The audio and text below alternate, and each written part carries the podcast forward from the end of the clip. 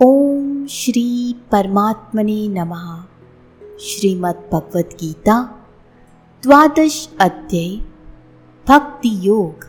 મિત્રો, આ અધ્યાયમાં સાકાર અને નિરાકારના ઉપાસકોની ઉત્તમતાનો નિર્ણય તથા ભગવત પ્રાપ્તિના ઉપાયોનો વિષય જણાવેલ છે. તેમજ ભગવત પ્રાપ્ત પુરુષોના લક્ષણો જણાવેલ છે. અર્જુન બોલ્યા, જે અનન્ય પ્રેમી ભક્તજનો હમણાં આપે જણાવ્યું એ પ્રમાણે નિરંતર આપના ભજન ધ્યાનમાં રચ્યા પચ્યા રહીને આપ સગુણ સ્વરૂપ પરમેશ્વરને ભજે છે અને બીજા ભક્તો, જે કેવળ અવિનાશી સચિદાનંદ ઘન નિરાકાર બ્રહ્મને જ ઘણા ઉત્તમ ભાવે ભજે છે.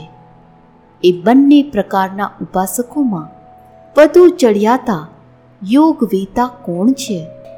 શ્રી ભગવાન બોલ્યા, મારામાં મનને પરોવીને નિરંતર મારા ભજન ધ્યાનમાં રચ્યા પચ્યા રહેનારા જે ભક્તજનો અત્યંત અડગ શ્રદ્ધા ભાવથી યુક્ત થઈને મુજ સગુણ સ્વરૂપ પરમેશ્વરને ભજે છે તેઓ મને યોગીઓમાં વધુ ચડિયાતા યોગી રૂપે માન્ય છે.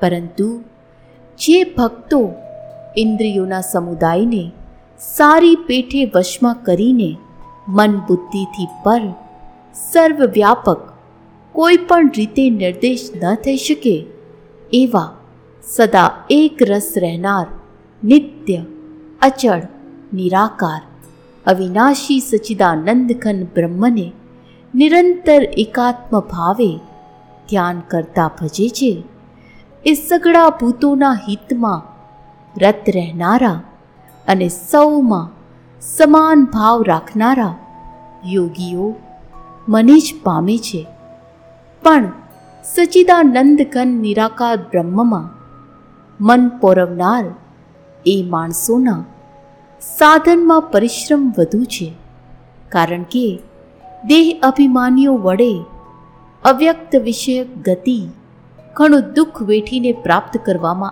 આવે છે. અર્થાત, દેહ અભિમાન રહેવાને લીધે નિર્ગુણ બ્રહ્મની પ્રાપ્તિ દુષ્કર છે. પરંતુ મારે પરાયણ રહેનારા જે ભક્તજનો સર્વ કર્મોને મારામાં અર્પણ કરીને મુજ સગુણ સ્વરૂપ પરમેશ્વરને જ અનન્ય ભક્તિ યોગથી નિરંતર ચિંતન કરતા ભજે છે. મારામાં ચિત્ત પોરવનારા એ પ્રેમી ભક્તોને, હે પાર્થ, હું સત્વરે મૃત્યુરૂપી સંસાર સાગરથી ઉદ્ધાર કરી દઉં છું. મારામાં મનને પરો અને મારામાં જ બુદ્ધિને જોડ. એ પછી તું મારામાં જ નિવાસ કરીશ. એમાં લેશ માત્ર સંશય નથી. જો તું મનને મારામાં અચળ ભાવે સ્થાપવા સમર્થ ન હોય, તો હે ધનંજય, અભ્યાસરૂપ યોગ દ્વારા મને પામવાની ઈચ્છા કર. જો તું આ અભ્યાસમાં પણ અસમર્થ છે, તો કેવળ મારા અર્થે કર્મ કરવાને જ પરાયણ થા. મારા અર્થે કર્મોને કરતો રહીને પણ તું મારી પ્રાપ્તિરૂપી સિદ્ધિને જ પામીશ.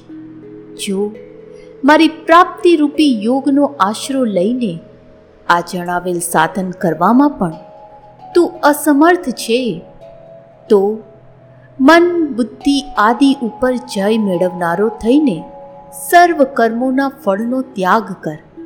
મર્મને જાણ્યા વિના કરેલા અભ્યાસ કરતા જ્ઞાન ચઢિયાતું છે. જ્ઞાન કરતા મુજ પરમેશ્વરના સ્વરૂપનું ધ્યાન ચઢિયાતું છે. અને ધ્યાન કરતા પણ સર્વ કર્મોના ફળનું ત્યાગ ચડિયાતું છે. કેમ કે ત્યાગથી તરત જ પરમ શાંતિ મળે છે. કેવળ ભગવત અર્થે કર્મ કરનાર પુરુષના ભગવાનમાં પ્રેમ અને શ્રદ્ધા તેમજ ભગવાનનું ચિંતન પણ જળવાઈ રહે છે. માટે ધ્યાન કરતા કર્મફળનો ત્યાગ ચડિયાતો છે.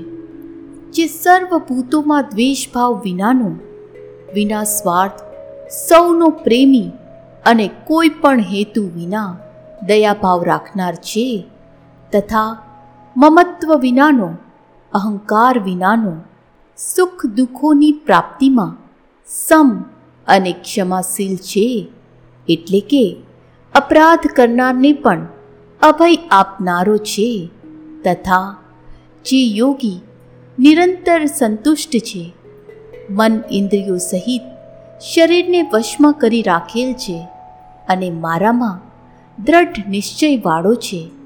એ મારામાં અર્પેલ મન બુદ્ધિવાળો મારો ભક્ત મને પ્રિય છે. જેનાથી કોઈ પણ જીવ ઉદ્વેગ નથી પામતો અને જે પોતે પણ કોઈ જીવથી ઉદ્વેગ નથી પામતો તથા જે હર્ષ, અમર્ષ, ભય અને ઉદ્વેગ આદિથી રહિત છે, એ ભક્ત મને પ્રિય છે. જે ખેવના વિનાનો બાહ્ય તેમજ આંતરિક રીતે શુદ્ધ, નિપુણ, પક્ષપાત વિનાનો અને દુઃખોમાંથી છૂટેલો છે એ સર્વ આરંભોનો ત્યાગી મારો ભક્ત મને પ્રિય છે, જે ન તો કદી હર્ષ પામે છે, ન દ્વેષ કરે છે, ન શોક કરે છે, ન કશાયની કામના કરે છે, તથા જે શુભ અને અશુભ સઘળા કર્મોનો ત્યાગી છે, એ ભક્તિયુક્ત માણસ મને પ્રિય છે. જે શત્રુ કે મિત્રમાં અને માન કે અપમાનમાં સમ છે તથા ઠંડી, ગરમી અને સુખ, દુઃખ આદિ દ્વંદ્વોમાં સમ છે અને આસક્તિ વિનાનો છે. જે નિંદા સ્તુતિને સમાન સમજનાર, મનનશીલ, ગમે તે પ્રકારે પણ શરીરનો નિર્વાહ થતાં સદા સંતુષ્ટ છે તથા રહેવાના સ્થાનમાં મમતા અને આસક્તિ વિનાનો છે.